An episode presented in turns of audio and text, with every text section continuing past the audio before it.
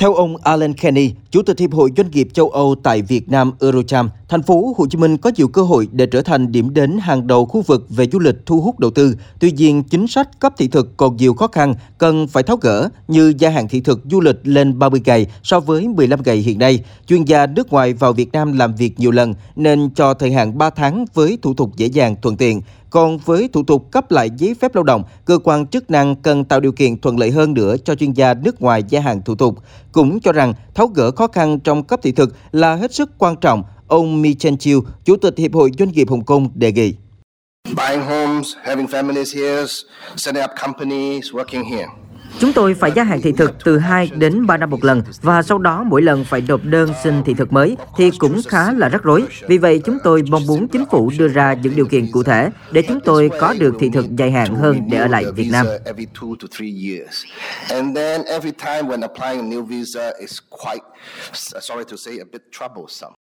Còn ông John Rockho, Chủ tịch Hiệp hội Doanh nghiệp Hoa Kỳ tại Việt Nam AmCham cho biết đã gửi đến thành phố Hồ Chí Minh 8 kiến nghị, đó là thành phố cần cải thiện môi trường đầu tư, ứng dụng chuyển đổi số trong hoạt động quản lý công để từ đó tạo ra môi trường pháp lý công bằng, minh bạch, tin cậy và nhất quán. Hiệp hội cũng đề nghị thành phố tạo điều kiện thuận lợi cho doanh nghiệp Hoa Kỳ mở rộng đầu tư. Bên cạnh đó, các hiệp hội doanh nghiệp nước ngoài cũng đề nghị thành phố Hồ Chí Minh cần hoàn thiện cơ sở hạ tầng giao thông để thúc đẩy tăng trưởng bền vững, đẩy mạnh cải cách thủ tục hành chính. Bởi có những trường hợp như Hiệp hội Doanh nghiệp Singapore phản ánh là xin cấp giấy phép kinh doanh lĩnh vực cho thuê thiết bị phải đến 9 tháng nhưng chưa được giải quyết.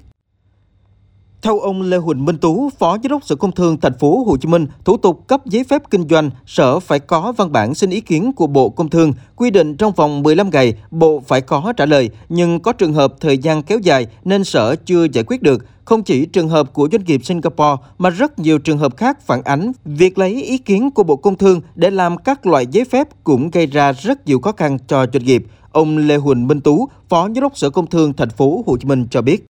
Trong năm 2022 chúng tôi có thống kê lại cái việc trả lời phản hồi của Bộ Công Thương là chậm. Chúng tôi cũng đã có cái văn bản để báo cáo Bộ Công Thương rà soát từng cái văn bản mà Sở Công Thương đã lấy ý kiến và văn bản phản hồi của Bộ Công Thương vào thời điểm nào, văn bản nào chưa phản hồi và cũng đã có văn bản gửi Bộ Công Thương và Bộ Công Thương cũng đã thấy vấn đề này và đang làm việc với các cái cơ quan chuyên môn của Bộ Công Thương để thúc đẩy nhanh cái quá trình phản hồi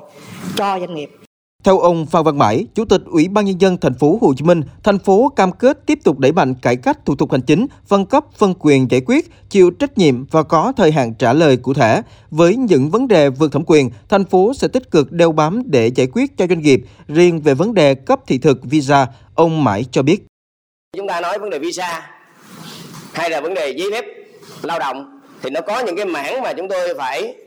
xin ý kiến, có những cái mảng phải trình cho các cơ quan trung ương thì ở cái phạm vi này đó thì thành phố sẽ tích cực hơn trong cái việc báo cáo kịp thời trong cái việc uh, đeo bám để có được ý kiến. Uh, còn nếu như trong những trường hợp uh, mà vượt quá cái thời gian theo quy định thì chúng tôi cũng sẽ quyết định theo thẩm quyền của mình.